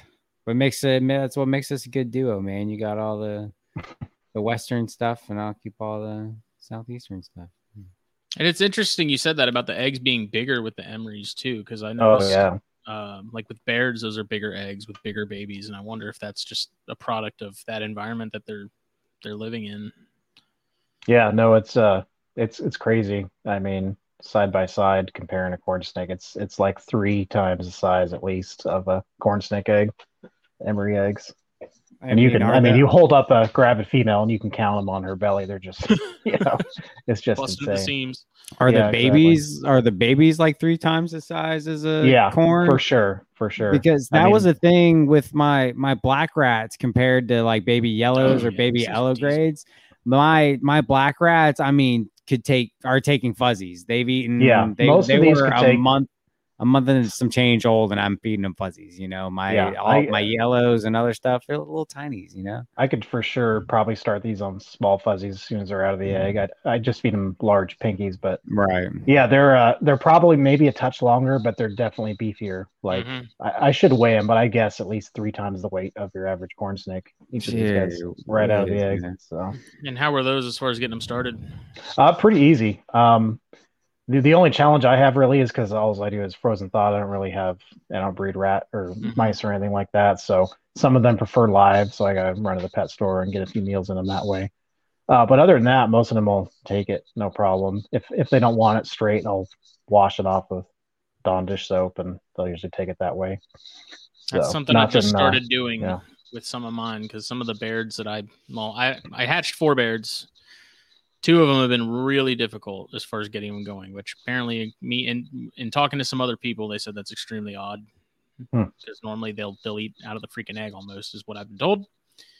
Um, but I just recently tried that Dawn thing, and I'm kind of it's weird that it works because you would think that It's- smell of the soap. Yeah, I don't know. I don't know why it works, but Yeah. uh, it definitely works, and especially, you know, the emory's probably the easiest easiest time I've had starting any baby snake. But you know, I've hatched a bunch of corn snakes and stuff too, and those are kind of 50-50 to start. But yeah, that Dawn dish soap wash just uh, that does it for just about everything. Mm-hmm. I'm At two and zero with it on, on one of the holdback corns. It's worked the past two times I've done it. That snake is eaten Yeah. within 15 minutes of me putting it in the cup with it. So Yeah, I don't get it's it, but. I'm glad somebody thought to try it at some point. yeah, That's all I can say. yeah. because that's what Matt Most recommended I do. He's like, wash them. He's like, don't cut them or brain them or anything. Just leave them as is. And, And you sure just enough, put a little dab of soap in I the just water. put like didn't one or two drops, and that's all you need, and just let them do their little don't- mosh pit circle in there even as you're filling up the bucket. And Oh, so you put it in the bucket, and then fill it up with water. Yeah. Uh, that's, I mean, that's what I do. I don't know about. See, I got I, I fill up a Tupperware with the with the mice, and I dump a bunch of soap in there, and then seal it and shake it up real Jeez. hard, and then I just and then I just rinse them, rinse them, rinse them until there's Yeah. no soap left. But uh, Yeah. that's that seemed to work. someone had a good theory. I wonder if it was Chris, but someone thought maybe the smell of like the mouse urine, for whatever reason, kind of spooked the babies into thinking maybe there was a bigger mouse around that was more predatory. But that I seems mean, kind of plausible. But I don't know. You would think if they smelled more like mice, that they'd be all about it. But I would think so. You think if it smells like a mouse den or whatever, that wouldn't they'd be inclined. But you know, I guess if they're inclined to eat lizards off the bat, you know, this makes it a little Mhm. less offensive to their you know Yeah. sensibilities at that age. Yeah, for sure. Hmm. I don't know. I want to try just out of curiosity, like with with the rat snakes. I want to try more fish scenting and see if that does does anything. Because I found, you know, at least around here, rat snakes do reside near water mhm. pretty frequently. And I, I mean, who just knows? get a can of tuna or something cheap and dip it Yeah. in that. I tried that with I don't know. Didn't My my dad's pond has a bunch of oh, yeah, invasive. min- right. my dad's pond has a bunch of invasive minnows in it, so I'm about to go out there and start netting them for my water snakes. I got to I got to get one water snake eating, so I got to get them on some um, some chop chopped guppies. But I don't yeah, know. I've, uh, I know the tuna has worked for uh, hognose snakes I've had in the past. oh yeah. Yeah. yeah, I've heard of that working for hogs. Yeah, for sure. So you got any species that you haven't been working with but you want to? Is that anything on the sort of the top of the Um, list? you know, everything is kind of steady right now. The the emerald tree boas are definitely a maybe. That's kind of out there in the next few years. One that I've always wanted, and I, you know, they're just hard to come by and pricey, is the Madagascar ground boas. Yeah, but uh, I you know, haven't seen these- those available in a long time. No, and these past few years, even the Dumerils have just shot up Mhm. ridiculously in price. Oh my price. know, gosh, so- dude! What? I But yeah, the ground did, boa is a big seven or eight foot ground boa is just Yeah. appealing to me. But uh, yeah, I don't know if I'll ever get the chance to pick those up. I forgot those existed until you mentioned them. Like that's that's how m- I have I haven't seen any for sale, and I don't. I No, don't it's been it's been one of those back burner things, and I've I've sent a few messages over the years when they've become available. They're just they're hard to you know they pop up and they're gone just as quick it seems. So, and then of course you got to verify is it actually what you're is that what you're Mhm. getting? Yeah, so not just a weird looking Dumerils. Yeah. You ever wanting to get any lizards or anything like that? Uh, you know, I had crested geckos for a while, bred those. Those are fun. Um, I've always liked rhino iguanas, but honestly, when it comes to that stuff, that's just so much space and time, Mhm. dedication, and you know, it's just I, I don't know if that would if that would work for me. I've, like I've our, thought, like our. yeah. Go ahead. If uh, if I were ever to do anything, I've thought maybe like the you know Ackies and stuff like that. If I were to ever make a big change down the road and you know, you can keep those in relatively small space. I also like Uromastyx quite a bit. I used to have Oh yeah, a couple of those as pets. Um, so I could see myself going that direction. But again, that would take me, I would have to get rid of so much of what I already have. I don't know if that's in the cards for at least the near future. I I miss I miss Uros a lot. Yeah. Yeah, we used to have uh, Doug Dix. I don't know if you know him, Deer Fern Farms. He used to live up here in the Northwest. So he was always at the local shows and he had tons of different species and stuff. And those are real cool, real cool little lizards. I, I was actually talking to Alan Stevens about some Ackies today. Those are gonna looking like those are gonna happen. So I gotta start getting a. I'm gonna get one of these Python portal things set up and, and adjusted. to Oh, you're make gonna get Ackies? Uh, yeah, it's gonna happen. Oh, That's cool. He he finally beat me down, man. After like a straight year, year and a half of him just sending me pictures every time he had his babies, saying, "What's your address?" Finally, I'm just gonna I'm gonna bite the bullet and do it.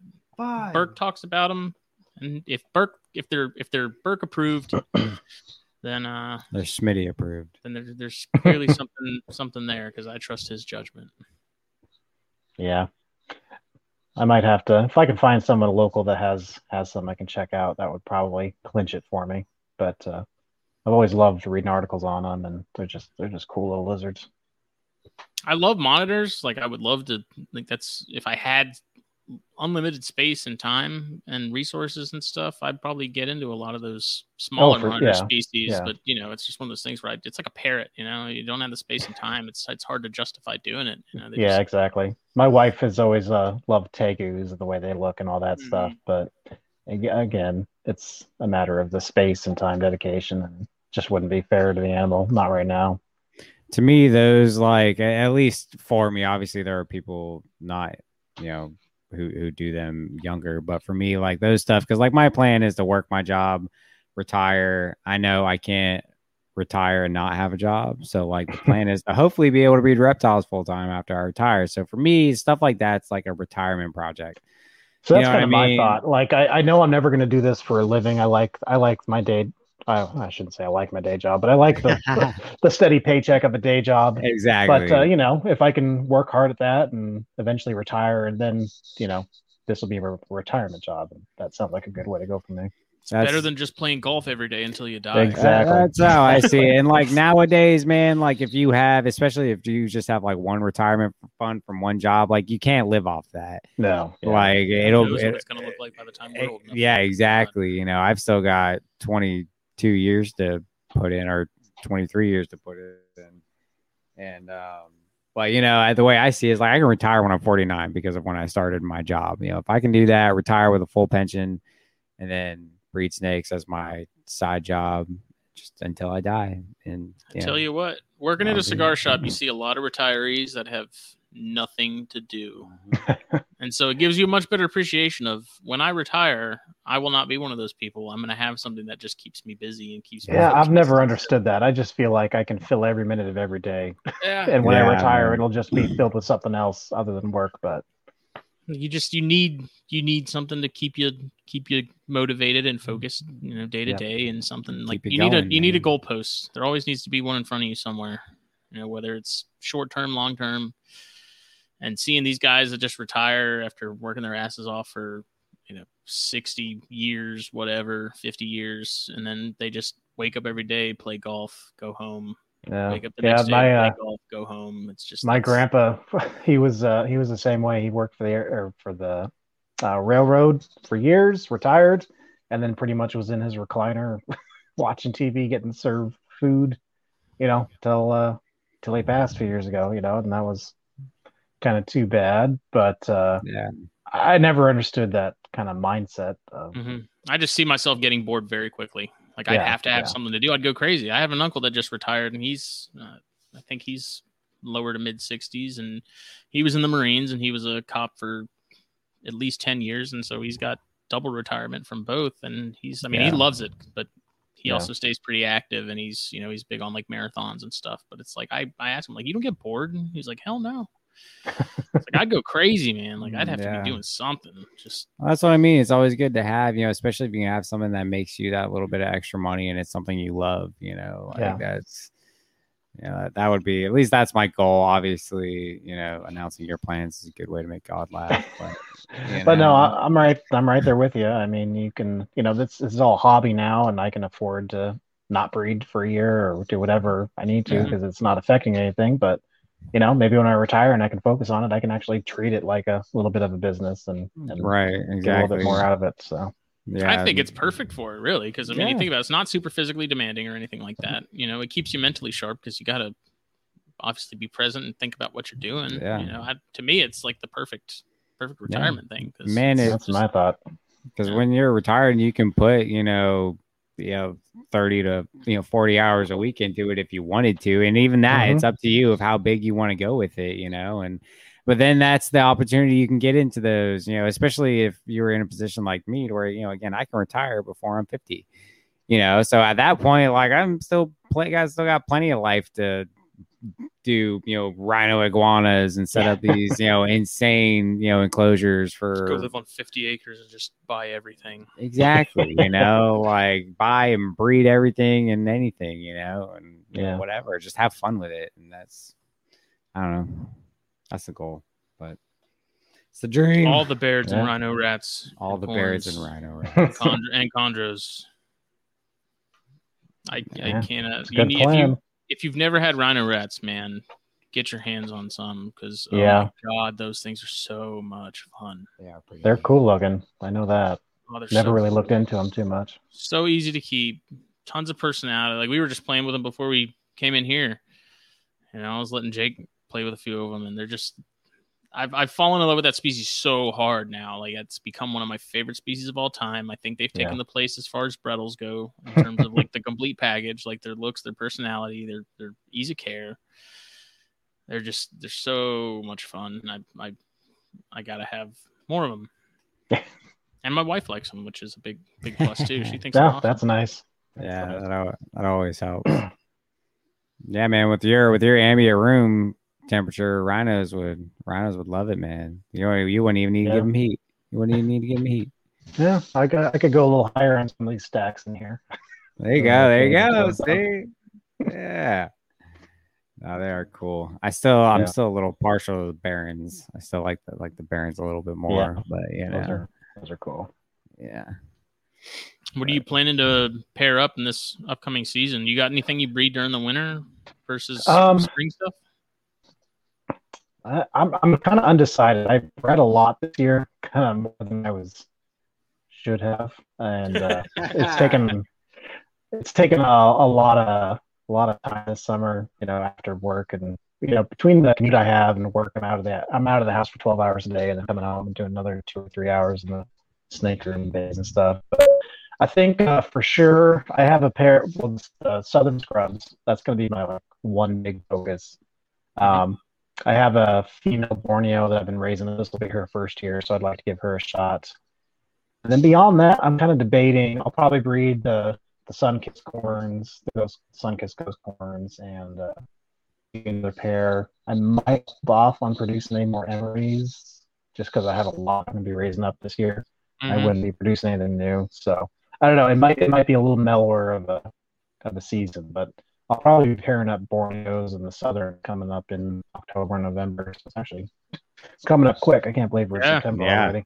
That's not and not uh, far away. at looking all. uh, and then looking forward to putting down all the all the colubrids for the for the winter. That'll be nice. Yeah. Nice. Yeah, that, that little brumation period is nice because you know Yeah. breeding mice and stuff too. It's a great opportunity to really load up for the for the spring and stuff, and yeah, for sure. it's kind of nice to not have to worry about it. so Put them away. so real quick before you know we are we are getting close to an hour and a Yeah. half here but uh so when it comes to brumating so like i i've been thinking about how i want to do things moving forward and how probably I wanna considerably up easier up there. Yeah, well, yeah, I know that. Yeah. I know that. But you keep during like your summer months, you keep everything in one room, correct? Correct. Yep.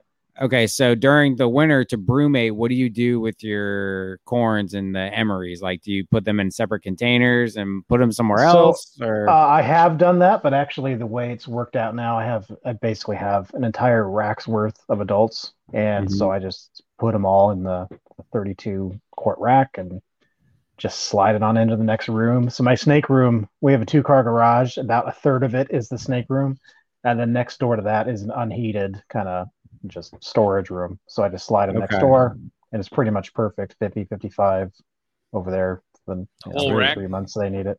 Yep, just the whole Nice. rack over there. That makes Nice. Yeah, I started doing that last year, and that's so much easier than pulling mm-hmm. everybody out and put them in a, a bin and stacking. And then if I want to check on them, I gotta you know sort through everything. So yeah, I'll do the same thing this year. Way easier. For sure. Yeah, I, I my plan is to hopefully like, you know, whenever you know I get my living situation sorted out, I would like two separate rooms. You know, if I can find a three bedroom place, you know, the plan is to have one bedroom for the pythons, another bedroom for the colubrids. That way I can just cool the entire room Yeah, that Yeah, that would be nice. during the winter. Um, I've but- uh, yeah, I've the the unheated storage room. I've I've thought about turning that into kind of like a colubrid room, but at this point we just have too much crap. I don't I don't Yeah. have the space to clear out. So, but they do Yeah. you know they do great in here during the summer, and then I could just pop them over there and Yeah, that no, that that that's super easy.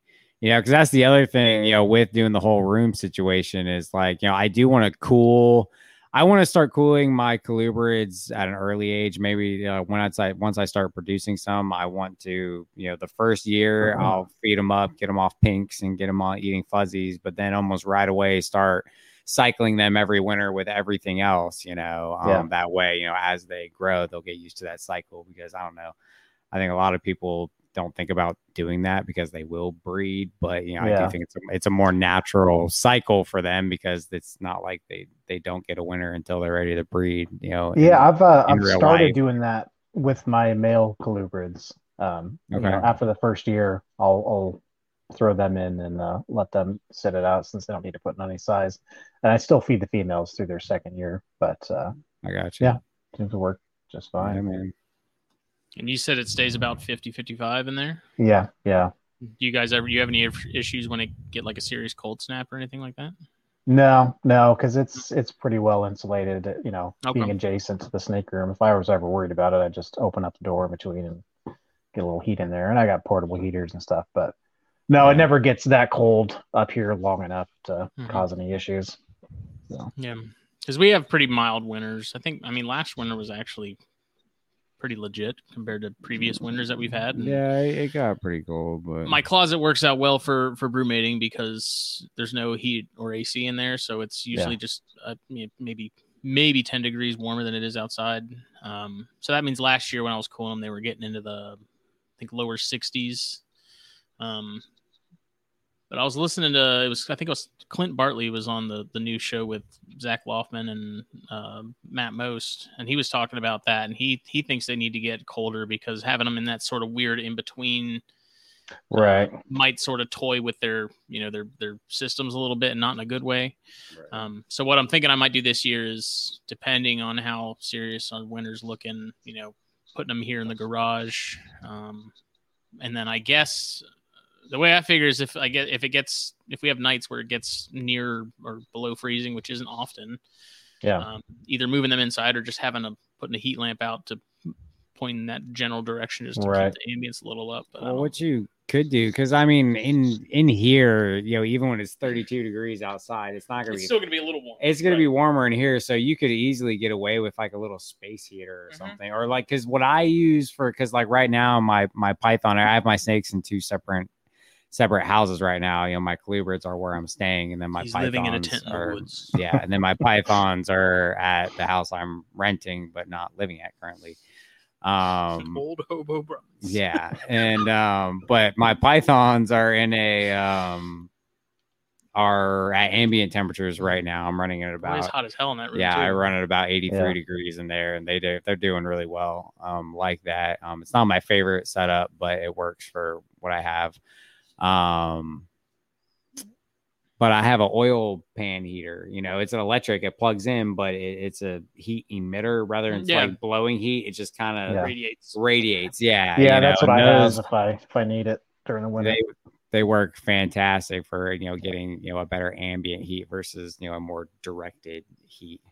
You know, something like that in here would Mhm. I think That would do probably get the whole garage fairly Yeah. toasty, I would think. But Yeah, but you, you know you can yeah, and those are but they're also really adjustable, so you Mhm. can only turn it up. A Yeah, and little I- I right even, uh, the rack and For mine, I bought a heavy duty thermostat. It's it's not a not a reptile one, but just a big uh, heavy like Yeah. 2000 watt thermostat to Mhm. control it. So if I ever we ever do have a cold snap, I'm more worried about just not letting the the main room dip too cold, and I'll just hook that up and set it for 72, whatever, whatever I wanted at. yeah, I'm probably planning for for something that's not likely to be a regular occurrence because like it doesn't get near freezing or really below freezing very often here in the winter. Um, we usually get come January, we'll normally get a handful of days that Yeah, get below freezing. We'll have a solid manageable. we'll have a solid week that's in the 30s. We come get snow once a decade, and it's usually Yeah. like a half inch. It's not even that much, Yeah. and everyone. Yeah, we'll have one or two good snows throughout the year, and we'll have a lot of nights in the freeze, you know, in the 20s and stuff, and maybe occasionally in the teens. But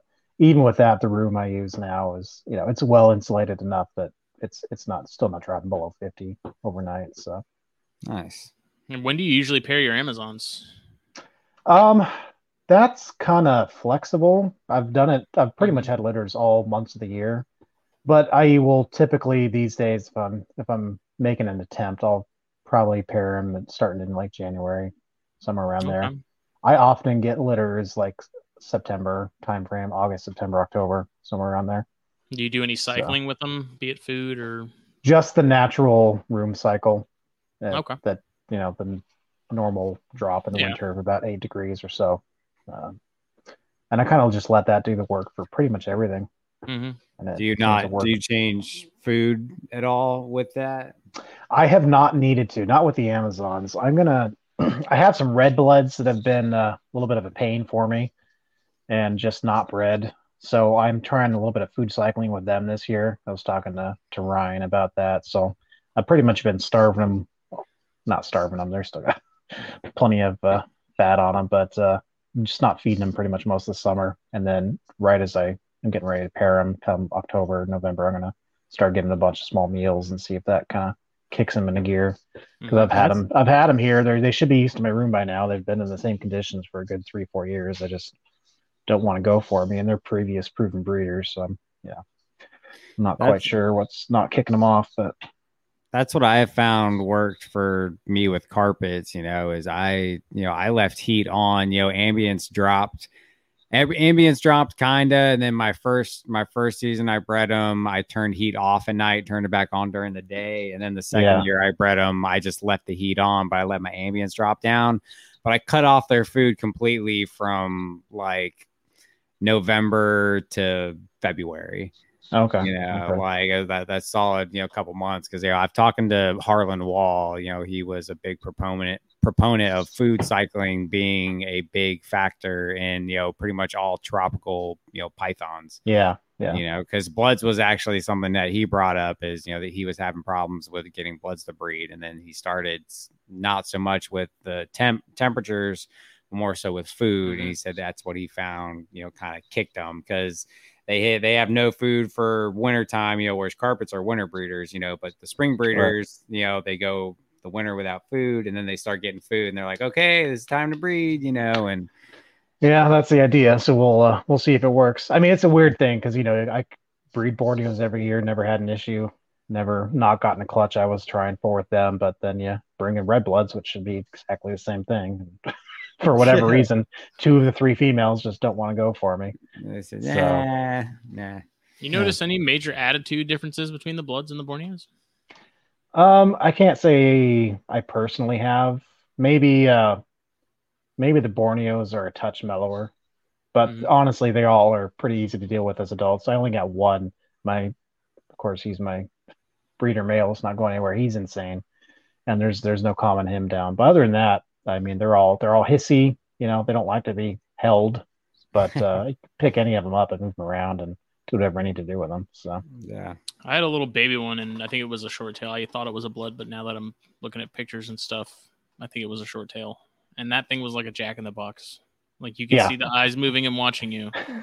all And of you my knew- Borneos, all my Borneos this year, do it. yeah, this You knew for whatever reason, this clutch, they're all insane and they haven't started calming down anxiety yet. inducing. Yeah, I don't, I don't knew know it why. was coming, but you weren't sure when. Yeah, and it would Yeah. just explode, and it would scare the piss Yeah, out of me they're crazy, like, ah. I actually, so like Justin knows, I had a little spat spat with Bloods for a very short period, but I had this, I got this freaking diesel of a you know male blood from a from a guy up the road, and this thing was a jackass. was that big for a male? I mean, he seemed more. He wasn't that big, but he was. I, He I was, mean, I, he was, I chunk- no he was a little. Chunky. really yeah, he was an adult. I remember that animal because he was a dick. Yeah, he was big. He was. He, I guess he wasn't that. He I guess he wasn't that big, but you know, he was. For me, dealing with bloods, it was a big blood for me. But so, like, I had it in quarantine, and like my buddy or slash roommate at the time was kind of wanting to get into the snakes a little bit, and so he started helping me with some of the stuff, and um, so he was messing with some of the bloods because that that's what he was thinking about messing with, with more than like carpets And I told him not to. He wanted to treat some of the stuff because they were in quarantine. I was like, "You can treat the little ones again," but I was like, "Let me deal with the the big one when I get home," because I was going to my parents' house for dinner or something. And he was like, "Man, come on, I can deal with it." I was like, "Nah, dude, like just leave it. Let me deal with it." I get 20 minutes into my dinner and he sends me a picture of just a bloodied up arm and, it, and, he was like yeah so i tried it with the big male i dropped him. And i was like dude i was like that's exactly why you did it that is a fat yeah. snake you drop that thing standing up. like there's not really a good way to restrain a big blood python. There's just you no. know just avoid it all you can. No, i've thankfully i've never taken a real big bad bite from any of the the bloods or borneos you know it's all just babies. Um, and they, yeah. But uh, yeah, I have a little bit of a. I built a shield. that just puts a couple zip ties, a couple uh, holes through a clear, uh, clear tote lid, and yeah, I kind of yeah. use that just to kind of block his face. I use that for the scrubs and stuff sometimes too, if I just need to pop in and grab a water bowl, whatever. Yeah, yeah, exactly. Works great. And uh, as long as he can't see that signature right up against his face, he's fine. Then you can scoop him up and plop him in another container or whatever you need to do. But uh, you need to get like a police yeah. sticker and put it on the middle of it. Yeah, that's right. A riot, riot shield. Yeah. That's actually oh, one of the better shield. better tools I've made for myself. I can use that for a lot of stuff. Dude, I use shields like a lot because like my my scrub's in a standalone tub right now. And so, like, I have to take the lid off to get into them. And dude, I use that lid as a shield oh, yeah. whenever I do it. You know, I won't even use a hook. I'll sit there. I'll take one of the perches out because he has two Brahms perches in there. So I'll, I'll take the lid and I'll block him with it, and then I'll reach in, grab one of the perches, and then I'll drop it to the floor and leave him on the other side of it. I'll just reach in, grab his water dish real, real smoothly, yeah. and you know, it, shields are great. No, it's great. And if, if you got a snake curled up, you just put it right over the top of them. You know, they'll sit there for a few minutes figuring out what the hell this thing is. yeah, that gives you plenty, plenty of time to get in there and clean stuff or whatever you need to do. Yeah, man. Yeah, so. it's great. I've never thought about using zip ties that actually have like a handle for it. Yeah, know? yeah. I just drilled a couple holes and then zip, zip tie through it, so yeah, I can hold it in the middle, so I'm not, you know, fingers aren't coming yeah. out or anything like that. Yeah, I like it. Well. You can just get a cheap door handle from Lowe's and put it on one. There you, go, do that yeah. too. Yeah, I just man, that I blood like though, it, was like you it. You could see the gears turning. You could see the eyes moving. you could tell it was it, it was aware that that you were there, and you knew something was coming. See, I feel just, like you, you, didn't know when, and it was. Oh, they, they got those eyes. You you know they're watching yeah. you. I feel. see, I feel like you know, bloods are bloods and Borneos like they are attentive, like they are watching you. But I feel like there's a difference in gears turning in in bloods and Borneos versus gears turning in scrubs. Oh yeah. Like yeah. there's a whole. A you know, I feel like the Bloods and Borneos, their gear starting is like, oh fuck, oh fuck, oh fuck, like you know, like it's, it's back. Yeah, it's back. Okay, am I gonna bite? Am I gonna bite? Am I gonna bite? You know, anxiety and, happening. And the, yeah. the scrubs over here, like the square root of a plus z equals. Well, so, yeah. Speaking of the uh, the shield, you know, every every other animal works great for. The scrubs are the only ones that are looking for ways to get around it or smart yeah, enough to know yeah. they just need to get to the other side of it. Yeah, exactly. You know, that's you open the uh-huh. door and the you hear the the bell from a boxing match. Pretty much. Yeah, no, they're they're crazy, man. They they calculate. I swear, it's like they calculate everything. I had I had my scrub reach out. I swear to God, I was three feet away from him. You know, he's only four. He's only four foot mm-hmm. long, maybe a little bit longer. But I was walking by his tub, thinking I was far enough away, and he projectile his entire body at me and grabbed onto like the fat of my leg on the side. and oh my yeah. gosh, dude. I was like, you ah, you jerk. oh my god, and it hurts. Jeez, oh, I've never been bitten by a snake that small and it hurts so bad. Yeah, I took I've I've only had a couple bad bites over the years, but uh none of them were my snakes, but back when I was helping Yasser with some of his, and he had some bar necks, uh, there was like a eight or nine foot wrong bar neck, and I he just got me squarely across the back of the hand, and oh. that was that was gnarly. And you know, I think there was a tooth or two stuck in there, and I couldn't flex my fingers for at least a few days, maybe a few weeks. I can't remember at this point, but that was probably one of the worst if not the worst bite I've ever had. But thankfully, I've been pretty lucky. You know, if you if you yeah. read them pretty well, you can avoid all that stuff. Oh yeah, for sure, for sure. No, man, those those big snake nail bites are nothing to bad at, man. I actually got nailed. I had Some I have retic bites I've seen, like a big retic bites, are Yeah, pretty gnarly, man. that stuff. Yeah. That, that crap can in an artery, artery, man. Like that, it's no joke. You know, they, you may as well be dealing with something venomous at that point. You know, at least if it's if it's nasty. Um. Yeah, I was about to say something else, and then you derailed me. Lost it. Oh, it's gone. All that arboreal stuff is no fun to get bit by. Yeah. No. Oh yeah, no. I got nailed by um one of my adult carpets the other day, Yeah. and like, luckily I reacted fast enough for him not be able to like hold on to me. But he one of my nicest animals. He is. Uh, he the- is. He the- is a complete sweetheart. You know, he's one of the animals I trust to like hand people. You know, he's an adult male. But you know, it was the same day I cleaned mice with Justin. I actually had, you know, I was thawing, I was thawing out mice because I was at the, you know, the I was in the Python room at the other house, so I kind of had to do a lot in one day. So I was feeding and cleaning partial, and um, so I've been messing with mice, and I just he's in a Brahms portal in a in a tub, and so I've got these little tabs on the glass that you use to slide open, and I grabbed the tab and started sliding it open. And I even thought about it. I was like, I don't think he's gonna try and get me. As soon as I thought that, he came flying out, man. And I reacted just quick enough to pull out, pull out of his mouth. But man, he grabbed me, nicked me on the side of my hand. And boy, for some reason that hurt. It hurt because he hit me with, you know, food response, Right, you know, exactly. power, you know, but then the next day I ended up I pulled one tooth out of my knuckle and then I squeezed another one out. It was like a pimple. It's like popping a pimple. I oh, was that it. you that posted the Mm. pictures? I thought that was Casey. no, no, I sent that those. was you, yeah. Yeah, no, I sent the pictures in the group chat. Yeah, it's Yeah, two I, teeth uh, in Same my hand that's knuckle. already busted. Huh? That's the same hand that's already busted. Yeah, it's the broken hand. It's Yeah. insult to injury at that point. yeah, no.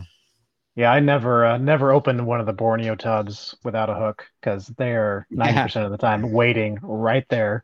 And I cannot imagine a worse bite than a feeding bite from like my big six foot female. and she's Oh, hungry all the time. So I'll, I'll avoid that at all costs. Yeah, it's different with them because they have the power behind it. Yeah, exactly. I mean, she's she's throw at it. thicker than my you know than my bicep, and she's got a lot more strength, and she's just gonna rip and pull and throw one giant coil around it. And I yeah, I've wrestled with her plenty over the years off of eggs and everything else, and I cannot imagine trying to get her off. She thinks she's got food. So, She's she's probably about as big around, if not bigger than your scrubs around. oh, she's way bigger. She's oh, she's Oh, yeah. about two liter. Yeah, she's a 30, 30 pound Borneo. She's I mean she's like sixteen years old, so nice. she's That's awesome. lots- Yeah. That's crazy. That's a big Borneo. Holy shit. Yeah, shit. she is. She is. I had another one, same size. She uh, was about the same age, but she passed away last year. Not not sure why. Ah. It's just kind of random out of the blue, upside Yeah. down. But yeah, I don't tend to grow them quite so big these days. But uh, yeah, it's there's nothing nothing like a big Borneo. I mean, it's a it's a 12 foot snake in a six foot body. yeah, Giant that's for sure. sausage. Exactly. Crazy. Cool. But- well, we're at an hour tw- uh, hour forty. Yeah, hour forty. Uh, Where can people get a hold of you if they want to inquire? Uh, about what you talk inst- Yeah, Instagram is great. Python Elmer on there. Um, you can also just find my personal Facebook page, Christian Elmer. It's 95% snakes anyway. So no website at the moment. So those are probably the two best spots. Cool. Cool, man. Yeah. Well, we enjoyed it. Yeah, man, yeah, no, this is great. Thanks, guys. I'm Glad- glad we Glad Finally we finally made it do this. happen. Yeah, yeah, sure. absolutely. And uh, you'll be hearing from me about those Emorys Yeah. I, I got your stickers. I got stickers on them, so Sweet. they're set aside. Sweet.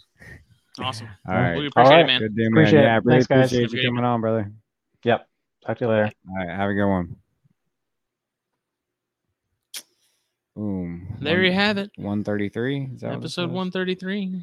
Yeah. We completely forgot to mention Steve Yeah, Snaketuary. I actually thought of the about show. that. There was just so much going on. About halfway through, I was like, ah, kind of just jumped crap. into it. yeah. Uh, so this show and many of our previous shows and many of our future shows are brought to you by Steve Snaketuary and his Venom hot sauces. Uh, if you purchase these hot sauces, you are helping Steve support uh, his snaketuary that does a lot of public outreach, a lot of education, obviously rescues, removals, just a lot of good. all the good stuff that Yeah. people need to be doing for the snakes. Steve is doing it. yeah, he's um he's the I hope he's okay he's during this hurricane stuff that's going on down there. I probably Yeah. ought to message him and ask him. and I'm sure he's a he's a first responder too, yes. isn't he? So Yes, he's he's probably good. busy as hell. Yeah, he's probably on the front line of that. So y'all keep him in. uh In your, In your thoughts. You know, he's a he's a good dude doing a lot of stuff. Um, I I think it's cool how he goes to. He doesn't just go to like reptile shows. You know, he goes to like comic cons and Yeah. and stuff yeah. like that. You know, I always think that's neat. You know, trying to get out to those other crowds and having having your hot sauce is a good way to uh to do that. Yeah, there's uh, there's hot sauce, stuff, you can try yeah. There's hot sauce enthusiasts and all categories of hobby, whatever you know. So even if you're not into snakes, you might be into hot sauces. love obliterating their taste buds. Yes, for some reason. I don't know, but if you're gonna do it, do it with Steve Snaketuary hot sauce. Damn It's, Skippy. uh, it's good. I'm not a hot sauce guy, but I liked it. So I liked his. definitely gonna have to have Christian on in episode of Corn Stars at some point. If you haven't checked out the first episode, it just dropped not 20, not even 24 hours ago. Shameless plug. Uh, me and Joe Phelan talking about corn snakes. New show we're gonna do once a month, twice a month. Who knows? Everyone's like, "You're abandoning the Chondro cast." And my answer to that is kinda. Yep.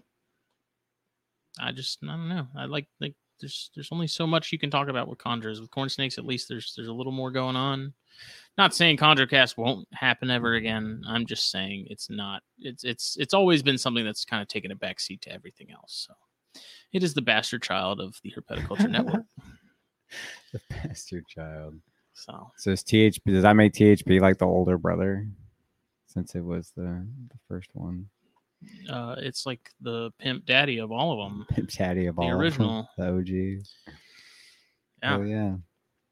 So thank you all again. Yeah. Uh, we will be back Monday for Snakes and Stogies 89, I believe. No idea what Phil Yeah. has planned. He's always got something up them wolf like sleeves. Them wolf like sleeves. Uh, and then, you know, we're going to try and. So, so I explained on Corn Stars last night, it's going to be me and Joe predominantly, but then when we have guests, it's going to be me and Pain Shab. Mhm. So I want to make that happen. We just got to coordinate. Pain Shab's work schedule is a little more hectic. Um, If for some So- reason Pain Chad can't make it, I can sub in if Okay. you just need somebody. But I know I'm probably your last choice since you hate me. Um, am I picking on you too much? Is that no, is that why no, it's fine. I pick on you out of love? It's it's not. Yeah, everybody says that. They're like, you know, you. you're just so easy to mess with. everybody such says you're easy just easy to. Maybe it's you're because you're easy small to pick runty. on. You're easy to pick on. I always hear that. I'm just sitting here existing like, yeah, we do. cool. Yeah. Bratz is but- the, the the butt of a lot of jokes. I'm not gonna lie. Yeah. but he takes it like a champ. yeah, I just cry myself to sleep at night. Yeah, me too. That's- Join the club. Dang, man. Is that is that why you just project your insecurities Yes. onto me? Yeah, that's exactly it. Got it. Got it. I. Subconsciously, I hate myself, and I just have to make sure that Somebody else hates goes themselves it equally. gets passed on to somebody else. well, you do a good job at making me Thank hate myself. So Thank you. thanks, man. All right. Thank you, everyone. Have a good evening. Have a good morning. Have a good day. Thanks for everything, y'all. Sleep well or have a good day. Good afternoon. Good evening. Whatever it may be.